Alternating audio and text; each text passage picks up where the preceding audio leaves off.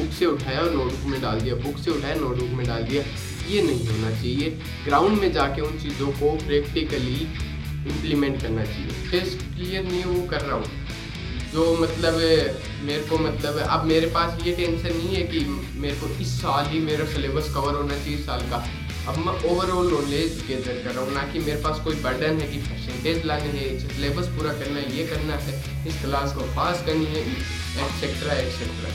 ये चीज़ें सब भूल हम ये सीख ले सकते हैं कि होमवर्क मत बच्चों पे प्रेशर मत डालो। होमवर्क का जो एक प्रेशर होता है वो सिर्फ ये होता है कि आप अपना काम कर लो, उससे ज़्यादा कोई मायने नहीं रखता होमवर्क, या फिर उससे ज़्यादा ये मायने रखता है कि घर पे हमारा बच्चा लगा रहेगा।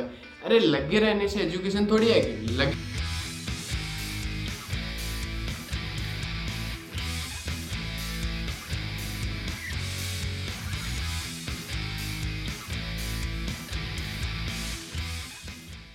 कि आप लोगों के लिए सच में एजुकेशन सिस्टम का मतलब क्या है।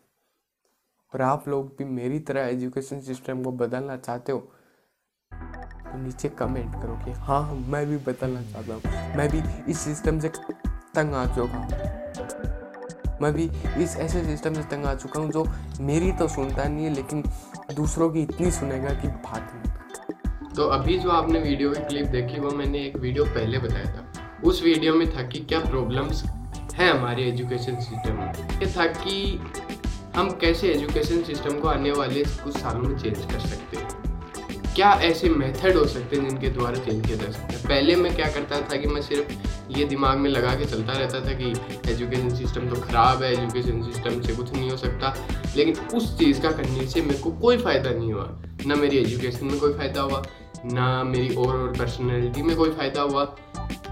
तो इसका ये जो मैंने ऑफेंड हुआ था ना, मैं मेरे पास जो गुस्सा था एजुकेशन सिस्टम का वो कोई मतलब का नहीं था, वो नॉनसेंस था एक तरह का। उसका एक तरह से मेरे को उस टाइम क्या करना चाहिए था, मेरे को उस टाइम उस चीज़ के मतलब मेथड ढूंढने चाहिए थे, ऐसे मेथड ढूंढने चाहिए थे जिनके द्वारा एजुकेशन सिस्टम सुधर सके, ना कि सिर्फ हमेशा एजुकेशन सिस्टम को कर्ज करता रहूँ, सिर्फ अब्यूज करता रहूँ एजुकेशन सिस्टम को। उससे कुछ नहीं होगा, उससे सिर्फ मेरे अंदर एक प्रोकास्टिनेशन वाला मोड होता है वो जाग जाएगा, क्योंकि मैं सोचूंगा यार एजुकेशन सिस्टम का कोई फ़ायदा ही नहीं और मैं पढ़ के भी क्या कर लूँगा।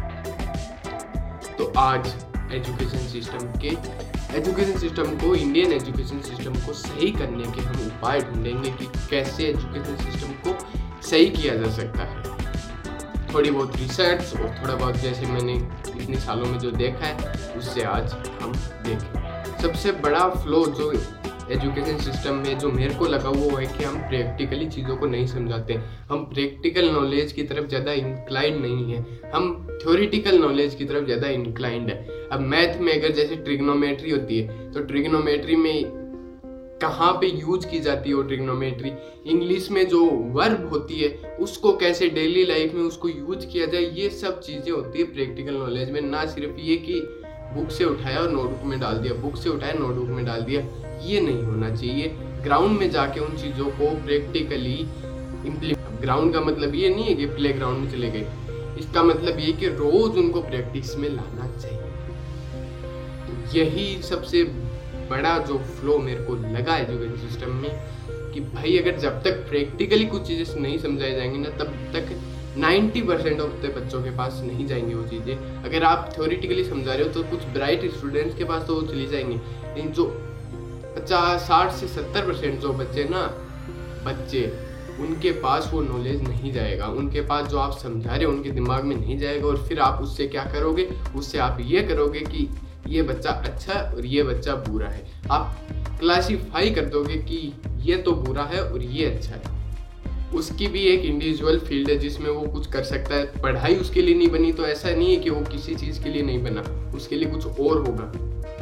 तो इस चीज़ के बारे में वीडियो में आगे बात करेंगे। अभी फिर से टॉपिक पे आते हैं कि प्रैक्टिकल नॉलेज भी सब बच्चों को पसंद नहीं होता। देखो अगर कुछ स्टूडेंट्स हैं उनको प्रैक्टिकल नॉलेज भी समझ में नहीं आएगा, उनको सिर्फ थ्योरेटिकल नॉलेज से ही वो गेन कर सकेंगे, तो इसका क्या इलाज हो सकता है, इसका ये हो सकता है, इसका ये सॉल्यूशन हो सकता है कि आप हर स्कूल में एक सर्वे कंडक्ट कराओ, अथॉरिटी आपके पास आए और फिर आपको बोले कि आप ये सर्वे कंडक्ट करो, नहीं, आप as a principal, as a teacher हो तो क्लासरूम में, प्रिंसिपल हो तो स्कूल में ऐसे सर्वे कंडक्ट कराओ किन बच्चों को कैसे पढ़ना पसंद आता है। अगर उनको प्रैक्टिकली, अगर एक क्लास में 90% बच्चों को प्रैक्टिकली पढ़ना पसंद है तो उनको ज़्यादा प्रैक्टिकल में लेके जाओ, और कुछ अगर बच्चे ज़्यादा थ्योरेटिकली पढ़ने वाले हैं तो उनको थ्योरेटिकल भी कराओ और प्रैक्टिकल भी कराओ। पहले थ्योरेटिकली समझाओ चीज़ों को, फिर प्रैक्टिकली कराओ। लेकिन जो जिन क्लास में ये है कि ज़्यादा प्रैक्टिकली समझना चाहते हैं उनको ज़्यादा प्रैक्टिकल में इन्वॉल्व करो, थ्योरेटिकली कम इन्वॉल्व करो। भाई मेहनत लगेगी, ऐसा नहीं है कि बैठ जाएंगे। अब क्या क्या एक्सक्यूज़ देते हैं इस चीज़ का कि यार अंग्रेज़ों ने बना दिया, तो भाई अंग्रेज चले भी गए ना, अब तो हमारे को करना है। इसमें बहुत मेहनत लगेगी, बहुत टाइम जाएगा, लेकिन जो इससे जुड़ा हुआ होगा, जिसके खुद के अंदर एक पैशन होगा ना एजुकेशन को लेके, पढ़ाई को लेके, टीचिंग को लेके, वही इसको लंबे समय तक कर सकेगा। जिसको रिजल्ट भी नहीं मिल रहे होंगे लेकिन वो फिर भी करेगा। ये बहुत ही लंबी प्रोसेस है, बहुत ही हार्ड प्रोसेस है, बहुत ही ज़्यादा इसमें टाइम, आपका समय, आपका पैसा, सब कुछ खपेगा। लेकिन जैसे जब तक इसके साथ स्टिक रहोगे ना तब तक बढ़िया है, क्योंकि अगर इसको छोड़ दिया बीच में, आपको लगा कि यार इसमें तो बहुत जोर आ रहा है, बच्चे को भी समझ में नहीं आ रहा, बच्चे को भी उससे है ना प्रैक्टिकल नॉलेज में इन्वॉल्व होने में भी टाइम लगेगा। ऐसे ही नहीं कि आप सीधे ग्राउंड में लेके चले गए, नहीं, उसको धीरे धीरे इम्प्रूव करना होगा, उसको उस चीज़ में ढालना होगा, प्रैक्टिकल नॉलेज का जो एक तरीका उसमें ढालना होगा, उसमें टाइम लगेगा।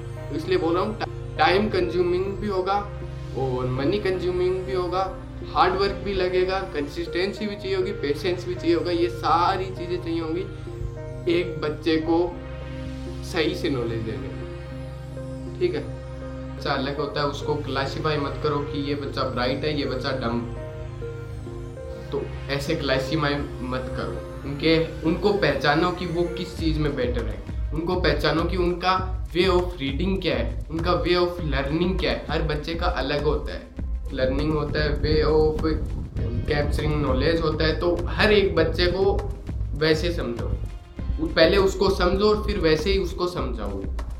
उसको ये मत कर दो कि तू तो खराब है, तेरे को तो कुछ समझ में नहीं आता। अरे उसको वो चीज़ है ना, मतलब जैसे आप समझा रहे हो वो समझ में नहीं आ रही है, उसमें कोई दिक्कत नहीं है। उसको आपका पढ़ाने का तरीका समझ में नहीं आ रहा, ना कि ऐसे नहीं कि उसका माइंड डम है। इन दोनों चीज़ों में बहुत ज़्यादा डिफरेंस है। पहली चीज़ कि उसको आपका वे समझ में नहीं आ रहा, दूसरा वो डम है। ठीक है, तो इन दोनों को अलग अलग समझो। हर बच्चे का कुछ पैशन होता है, उसका अगर पढ़ाई में उसका मन नहीं लग रहा तो उसका खेल में लगेगा, खेल में नहीं लग रहा तो आर्ट में लगेगा, आर्ट में नहीं लग रहा तो किसी ऐसी चीज़ में लगेगा जो बहुत ही डिफरेंट हो। तो उसको वैसे ट्रेन करो, ना कि सिर्फ एक पढ़ाई को लेके चलो। ठीक है, उसको स्पोर्ट्स में भी जाने दो। अब मैं क्या देखता हूँ कि 8-9 क्लास तक जब तक बोर्ड नहीं आएगा, अब तो 8th में भी RBC में 8th में भी आता है, 7-6-7 तक तो आपको पूरी तरह खिलाएंगे, हर चीज़ में इन्वॉल्व करेंगे। ये मेरा एक्सपीरियंस रहा है, मैं किसी और की बात नहीं कर रहा, किसी और स्कूल की बात नहीं कर रहा, तो मेरा एक्सपीरियंस रहा है ना कि कैसा मेरे साथ हुआ। तो आपको जब तक बोर्ड नहीं आएगा तब तक तो आपको पूरी तरह हर एक्टिविटी में इन्वॉल्व किया जाएगा। 26 जनवरी, 15 अगस्त, एनुअल डे, एक्सेट्रा ये सब चीज़ें होंगी। लेकिन जैसे ही बोर्ड क्लास आएगी आपको सिर्फ एक चीज़ पे डाल दिया जाएगा कि भाई पढ़ाई कर, सिर्फ पढ़ाई कर। तो ऐसा भी मत करो। ये मैंने उस वीडियो में बात की, वो वीडियो ज़रूर देखो, आई बटन में आ रहा होगा। तीसरी चीज़ कि भाई जो लॉकडाउन ने हमें फ्रीडम दी ना पढ़ने की, कि किस तरह से हमें पढ़ना, वो सिर्फ एक ट्रेडिशनल मेथड ही नहीं है कि स्कूल में जाना और पढ़ना। आज जैसे मैं पढ़ रहा हूँ, अगर मैं मेरी स्टोरी बताऊँ तो मैं कैसे पढ़ता हूँ कि मैं जो क्लियर नहीं है वो कर रहा हूँ, जो मतलब मेरे को मतलब अब मेरे पास ये टेंशन नहीं है कि मेरे को इस साल ही मेरा सिलेबस कवर होना चाहिए इस साल का। अब मैं ओवरऑल नॉलेज गैदर कर रहा हूँ, ना कि मेरे पास कोई बर्डन है कि परसेंटेज लाने हैं, सिलेबस पूरा करना है, ये करना है, इस क्लास को पास करनी है, एटसेट्रा। उन सारी चीज़ों की टेंशन छोड़ के अब मैंने इस चीज़ पे फोकस किया है कि मैं जो भी पढ़ूँगा वो सिर्फ नॉलेज के लिए पढ़ूँगा, ना परसेंटेज के लिए ना पढ़ूँगा, ना किस लिए पढ़ूँगा, किसी चीज़ के लिए नहीं पढ़ूंगा। मैं बस नॉलेज एक्वायर करने के लिए पढ़ूंगा, मेरे बेस को स्ट्रॉन्ग करने के लिए पढ़ूंगा, मैं उस चीज के लिए पढ़ूंगा जो मेरे को हमेशा से पढ़नी चाहिए थी। और यही आप लोगों को समझना, चाहे आप टीचर हो, चाहे स्टूडेंट हो, चाहे प्रिंसिपल हो, चाहे किसी भी पोस्ट पे, बट आपको ये चीज़ समझनी होगी कि आप अगर टीचर हो तो आप नॉलेज के लिए पढ़ा रहे हो, ना कि अपनी सैलरी पाने के लिए, ना उनको परसेंटेज दिलाने के लिए, बल्कि उनको रियल नॉलेज बता रहे हो, ठीक है। और अगर आप प्रिंसिपल हो तो आप बच्चों को कंट्रोल कर रहे हो, आप टीचर्स को कंट्रोल कर रहे हो, तो सिर्फ एक चीज़ की वजह से नहीं कर रहे हो कि उस सैलरी की वजह से नहीं कर रहे हो। अगर आपका सच में पैशन है तो आप उस चीज़ को करो, नहीं आप खुद तो मतलब डर डर के जी रहे हो या मर मर के जैसे भी जी रहे हो कि बस पैसे अच्छे मिल रहे हैं तो हम कर रहे हैं, जो बनना कोई मतलब नहीं है। तो आप खुद तो अपनी लाइफ किसी ना किसी तरह मेंटली इफेक्ट हो रही हो, बल्कि आपकी लाइफ में कुछ ना कुछ तो खराब हो रहा है, बल्कि आप उसके साथ बच्चों का भी फ्यूचर, उनके फ्यूचर में भी कुछ ना कुछ गलत प्रभाव डाले, क्योंकि आप उस चीज़ के बारे में पैशनेट हो ही नहीं। आप रोज आते हुए उखड़े हुए मुंह के साथ और फिर आप बच्चों को उसी उखड़े हुए मुंह के साथ उनके साथ इंटरेक्ट करते हो, तो वो भी सोचेंगे कि क्या है यार। तो भाई अगर आपका पैसा नहीं है तो इसको छोड़ दो, क्योंकि आपके साथ 50 या 60 लोगों की ज़िंदगी और जुड़ी है जो आप पे किसी न किसी तरह डिपेंडेंट है।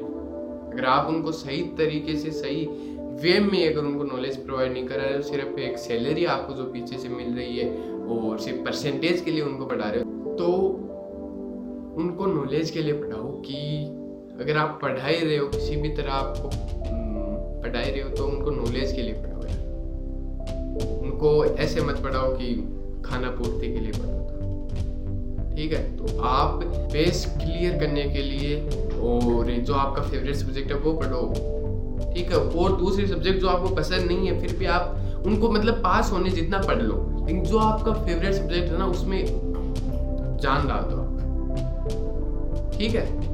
उसको अगर आपका इंटरेस्ट भी और उसको सही से पढ़ोगे तो फिर आपका फायदा भी, चाहे वो आर्ट्स ही क्यों ना हो, चाहे वो सोशल साइंस ही क्यों ना हो, चाहे वो इंग्लिश ही क्यों ना, चाहे वो हिंदी क्यों ना हो, कोई भी एक सब्जेक्ट ऐसा है जिस पे आप सोचते हो कि हाँ पकड़ बन सकती है, ये मेरा फेवरेट सब्जेक्ट है, तो उस पे बनाओ। तो यार अब बात हो गई कि आप एक अपना सब्जेक्ट, फेवरेट सब्जेक्ट चूज कर लो और फिर उस पर पकड़ बना लो, और सब्जेक्ट को सिर्फ पास होने लायक में मार्क्स लिया हो। तो इसमें सबसे बड़ा गैप आता है कि यार पेरेंट्स को कैसे मनाएं। पेरेंट्स जब देखेंगे कि हमारे इंग्लिश में तो इतने बढ़िया नंबर आ रहे हैं और मैथ में एकदम ही पासिंग मार्क्स जितने नंबर आ रहे हैं, तो ये टॉपिक भी बहुत बड़ा हो सकता है कि पेरेंट्स को कैसे मनाएं। इसका भी एक सेपरेट वीडियो बन सकता है, तो वो उस वीडियो में बात करेंगे थोड़ी और रिसर्च के साथ, और जितना मेरा एक्सपीरियंस है उसके साथ। वो वीडियो भी जल्दी आएगा, ठीक है। अब चलते हैं नेक्स्ट टॉपिक पर, एजुकेशन सिस्टम को कैसे बदला जा सकता है। हम और कंट्रीज हैं जैसे फिनलैंड हो गई, जापान हो गई, Germany is a very great country in terms of education. तो इन कंट्रीज से हम क्या एजुकेशन ले सकते हैं, वहाँ से हम क्या सीख कैसी ले सकते हैं अपने एजुकेशन को बेटर बनाने के लिए। तो ये जो अभी टॉपिक बता रहा हूँ कि इन कंट्रीज से हम ले सकते हैं, ये इस टॉपिक का आइडिया मुझे इस वीडियो से मिला अभी एंड न्यू कि हम कैसे एजुकेशन सिस्टम को बढ़िया बना सकते हैं। तो पहला उस वीडियो में भी यही बात कही थी कि जो फिनलैंड का है, फिनलैंड की जो कंट्री है, वहाँ से हम क्या हम ये सीख ले सकते हैं कि होमवर्क मत दो, बच्चों पे प्रेशर मत डालो। होमवर्क का जो एक प्रेशर होता है वो सिर्फ ये होता है कि आप अपना काम कर लो, उससे ज़्यादा कोई मायने नहीं रखता होमवर्क, या फिर उससे ज़्यादा ये मायने रखता है कि घर पे हमारा बच्चा लगा रहेगा। अरे लगे रहने से एजुकेशन थोड़ी आएगी, लगे रहने से नॉलेज थोड़ी मिलेगा, वो तो एक बर्डन हो गया उस बच्चे पे कि हाँ हमारे को इस टीचर ने ये होमवर्क दिया और हमें ये करना है, एक तरह से बर्डन ही तो है। तो इस बर्डन को लेके क्या फ़ायदा, बल्कि उनको ये बताओ ना कि तुम लोग घर पे जाके ये चीज़ प्रैक्टिकली करोगे, इसको उस बच्चे को उस एक्टिविटी में मज़ा भी आएगा। अरे मैं अभी जैसे ज्योग्राफी पढ़ रहा हूँ छोटे बच्चों की, जैसे 6-7 क्लास की, तो उसमें आता है कि यार जो एक्टिविटी लिखी आती है ना बुक में साइड में, यार वो एक्टिविटी सच में कुछ है, उनसे बच्चा सीख सकता है, लेकिन उनको अवॉइड किया जाता है कि इनमें कुछ नहीं है। बच्चा पूछता है मैम ये क्या है, तो मैम बोलेंगी यार ये तुम्हारे लायक चीजें नहीं, ये कभी करेंगे। अब वो कभी नहीं आता, वो कभी करना कभी नहीं आता, बल्कि वो एक्टिविटीज ही उस चैप्टर का सार हो सकते हैं, वही उस बच्चे को समझा सकते हैं अच्छी तरीके से, बल्कि नहीं करेंगे हम तो, क्योंकि हम तो उन पे प्रेशर डालने के लिए बने ना। तो प्रेशर मत डालो, प्रेशर मत डालने का मतलब होमवर्क मत दो उन बच्चों को, बल्कि उनको प्रैक्टिकली कुछ ऐसा दे दो वर्क जिससे वो घर पे जाके करें। उनको जो राइटिंग का काम है ना, वो आप स्कूल में दे दो कि स्कूल में बच्चे को कर ले राइटिंग का काम। और राइटिंग का काम करना क्यों है भाई, तुम ना तो उसके दिमाग में डाल रहे हो, ऊपर से राइटिंग का भी तुम्हारे वो बर्डन, तुम उनके बर्डन डाल रहे हो, दोनों चीजें हो गई ना। तो इन दोनों चीजों को खत्म कर सकते हैं ना अपन, फिर एजुकेशन सिस्टम क्यों बेटर नहीं हो सकता? Why can't be better? It can, it depends on us. Okay, तो होमवर्क मत दो, होमवर्क पूरी तरह ही बंद होना चाहिए। फिनलैंड जब इतनी बड़ी कंट्री जो एजुकेशन के मामले में इतनी बड़ी है, वही जब इतना सोच समझ के ये करते हैं, तो हमें भी करना चाहिए। दूसरी चीज़ आती है कि जापान जो है उसके बारे में आपने सुना होगा कि वो मॉरल एजुकेशन पे बहुत ध्यान देगा। मॉरल एजुकेशन का मतलब ये है कि साफ सफाई पे, अपने कल्चर पे, अपने जो देश का जो हिस्ट्री है या फिर जो देश का एक जो कल्चर है, हर एक जो स्टेट का कल्चर है, उस चीज़ पे जापान का बहुत ज़्यादा ध्यान रहता है। मॉरली वो बच्चे को स्ट्रॉन्ग बनाते हैं, सिद्धांत होते हैं उन बच्चों के पास। वो बच्चे साफ सफाई करते हैं अपने स्कूल की। और अपन जब बोलते हैं, एक जो अपन स्कूलों में होता है ना कि संडे को भी आएगा तू, क्या साफ सफाई करेगा स्कूल की, तो उसको बैड टर्म में ले जाते हैं कि भाई साफ सफाई करना बुरी बात है, बल्कि वहाँ पे छोटे से छोटा बच्चा और बड़े से बड़ा बच्चा सफाई करता है स्कूल की। तो ये कैसे बना सिस्टम? क्योंकि जापान ने बचपन से उन बच्चों में डालना शुरू कर दिया। अब तुम सीधे बड़े वाले बच्चों को बोलोगे ना कि सफाई कर ले, वो उस क्या बोलते हैं, एक वो अंदर से जो फीलिंग आती है ना, कि फीलिंग का नाम होता है, मेरे को नाम याद नहीं आ रहा, कि वो उस मतलब I don't know the name of that feeling, but वो कुछ ऐसा है कि वो लगाव नहीं होगा उनको सफाई से, बल्कि छोटे बच्चे से कराओगे तो वो नई नई चीज़ें, ये क्या ऐसी सफाई होती है, ऐसी सफाई, तो उस लगाव से, उस एक्साइटमेंट के साथ जब वो करेगा ना, और फिर उसके बाद आदत बनने लग जाएगी उसकी। तो जितना छोटे बच्चे में एक्साइटमेंट होता है, उतना बड़े बच्चे में नहीं होता। छोटे बच्चों से अगर स्टार्ट करें तो जब बड़े होते जाएंगे तो बहुत अच्छा होगा। मोरल एजुकेशन हम कैसे डेवलप कर सकते हैं? क्या जापान तो बहुत मुश्किलों से फिर वो जूझ गया और फिर भी वो ऐसा कर रहा है। उसकी इकोनॉमी एकदम क्रैश हो गई थी जब नागासाकी में जब बॉम्ब गिरा था, और एक और था वो, I don't know the name of that city, Hiroshima. तो इन जब जो जगहों पर जब बॉम्ब गिरा था, तो उनकी वो जो पूरी कंट्री थी उसका विनाश हो चुका था एक तरह से, पूरी इकोनॉमी का। लेकिन फिर भी वो उस ताकत के साथ वापस आए। चाइना अपने बाद क्या बोलते हैं, वो इंडिपेंडेंट हुआ, लेकिन फिर भी आज इतनी बड़ी इकोनॉमी है। ठीक है, तो इन सब चीज़ों को कंसीडर करना चाहिए। हम तो फिर भी उनसे बहुत ज़्यादा पहले इंडिपेंडेंट हो चुके थे, लेकिन आज भी हमें एक रोना लेके बैठे कि ब्रिटिशर्स ने बदल दिया। ऐसा नहीं होना चाहिए। तो मॉरल एजुकेशन हम कैसे डेवलप कर सकते हैं? हम रामायण पढ़ा सकते हैं, हम वेद पढ़ा सकते हैं, हम महाभारत पढ़ा सकते हैं, हम कुरान पढ़ा सकते हैं, हम बाइबल पढ़ा सकते हैं। और जब ये चीज़ें पढ़ाएंगे ना जब बच्चों को, तब इससे क्या होगा कि हमारे देश में रिलीजन की प्रॉब्लम जो थी ना, वो भी नीचे बैठ जाएगी। जो एक रिलीजन वाली प्रॉब्लम थी ना, कि एक दूसरे में फूट डालना, हिंदू मुस्लिम सिख ईसाई, ये सब चीज़ें जो बटे हुए हैं ना आज हमारे देश में, मानो या ना मानो ये बटे हुए हैं। ये एक पॉलिटिकल चीज़ हो जाती है, पॉलिटिकली इसको मैं इन्वॉल्व नहीं करना चाहता, लेकिन ये सब बटे हुए हैं आपस में। क्यों बटे हुए हैं? क्योंकि हमें बचपन से बताया जाता है कि मुसलमान होगा वो गंदा होगा, मुसलमान को ये बताया जाता है वो हिंदू। हमें वहाँ पे इस चीज़ को ख़त्म करना है। और जो भी मैं तो ये समझता हूँ कि जो भी इंडिया में आज प्रॉब्लम हो ना, इकोनॉमी के रिलेटेड, पॉलिटिशियंस के रिलेटेड, या फिर कल्चर के रिलेटेड, कल्चर क्यों गायब हो रहा है, वो सब चीज़ों का एक ही सॉल्यूशन हो सकता है कि एजुकेशन को स्ट्रॉन्ग करो। जो भी बच्चे वह जो फील्ड में जाएंगे ना, तो वो बढ़िया एजुकेशन के साथ जाएंगे, अनएम्प्लॉयमेंट अपने आप ही कम होगा क्योंकि वो खुद पैसा जनरेट करना सीख लेंगे।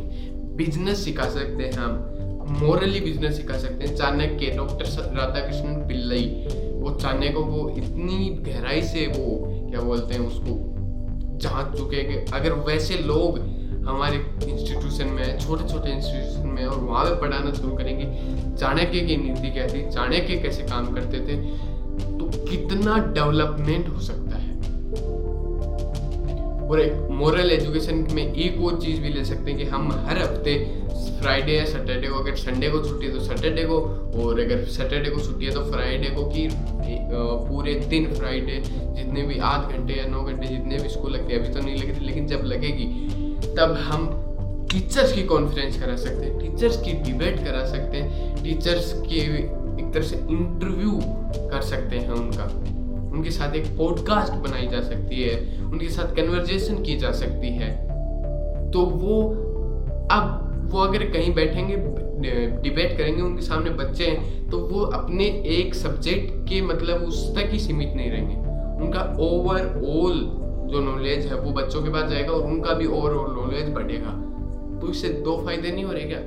एक तो टीचर का भी नॉलेज बढ़ रहा है, वो भी पूरी दुनिया का ज्ञान लेके आ रहा है, और जो टीचर के पास है extra knowledge apart from subject, वो भी उन बच्चों के पास जा रहा है। तो जर्मनी में या फिर कुछ और कंट्रीज में, शायद जर्मनी है, I don't know, I am not sure, but है एक ऐसी कंट्री, मैं आपको बता दूंगा कौन सी वो कंट्री है, जिसमें आप अगर आपको क्लासरूम पसंद नहीं आ रहा है तो आप कुछ वेकेशनल कोर्सेज ले सकते हैं। अब वेकेशनल कोर्सेज हमारे को इंट्रोड्यूस करवा रहे हैं नई एजुकेशन पॉलिसी जो आई है 2020 में। उसमें हमें बताया गया है कि अगर आपको कुछ दिन का ब्रेक लेना पड़ा इसे और आपको वेकेशनल कोर्सेज करने, तो आप वो भी कर सकते हैं। वेकेशनल कोर्सेज वो होते हैं जो मतलब आपके जो आपका पैशन है ना, उसमें आप कुछ दिनों के लिए स्कूल से ब्रेक लेके उस पैशन पे काम कर सकते हो आप। तो ये बहुत ही बढ़िया चीज़ है, लेकिन अब हमें पता नहीं कि वो नई एजुकेशन पॉलिसी कब तक आएगी।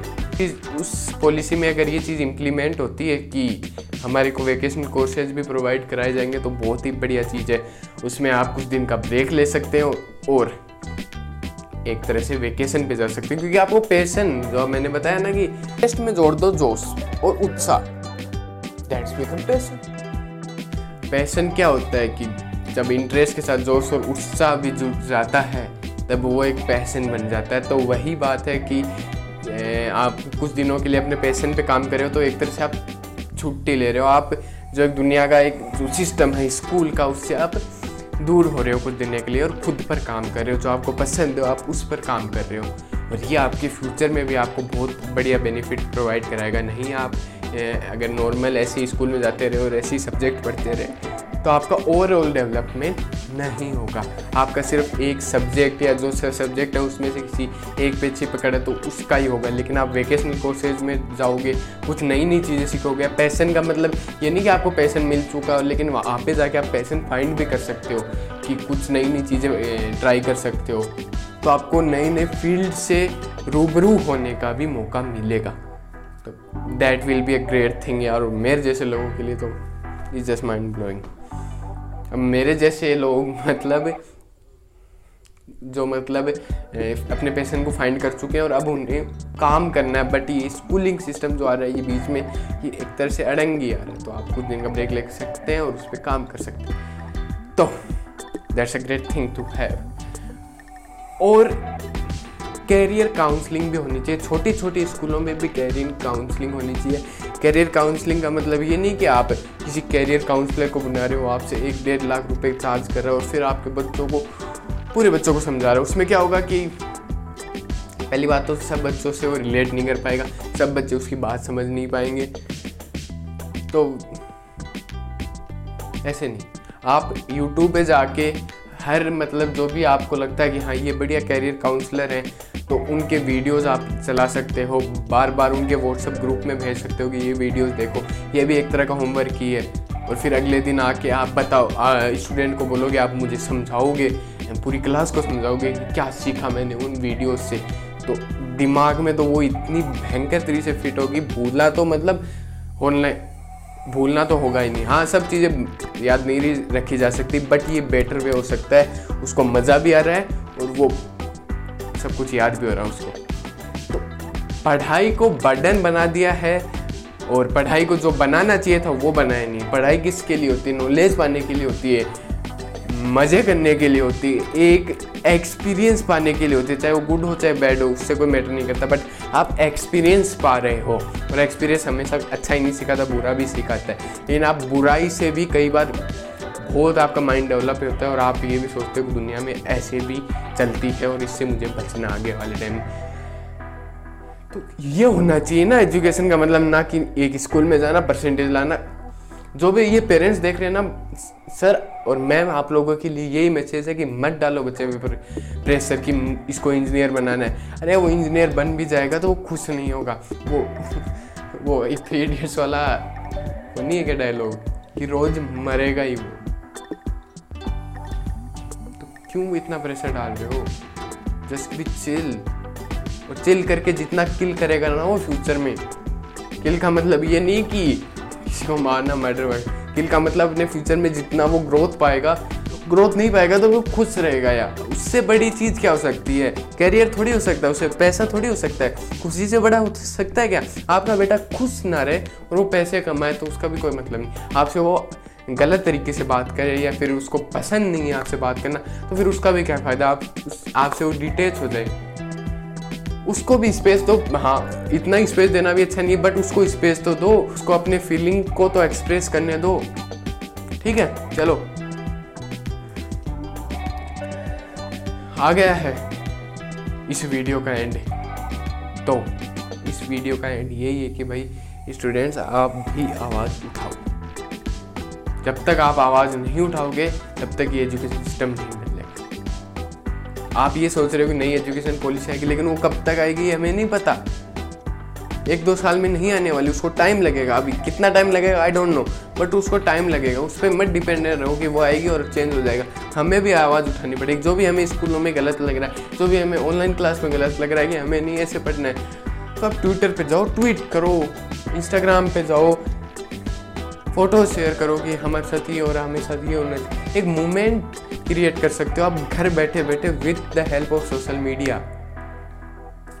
ठीक है, ओके। तो आज इस वीडियो की समरी देखते हैं कि इस वीडियो की समरी क्या है।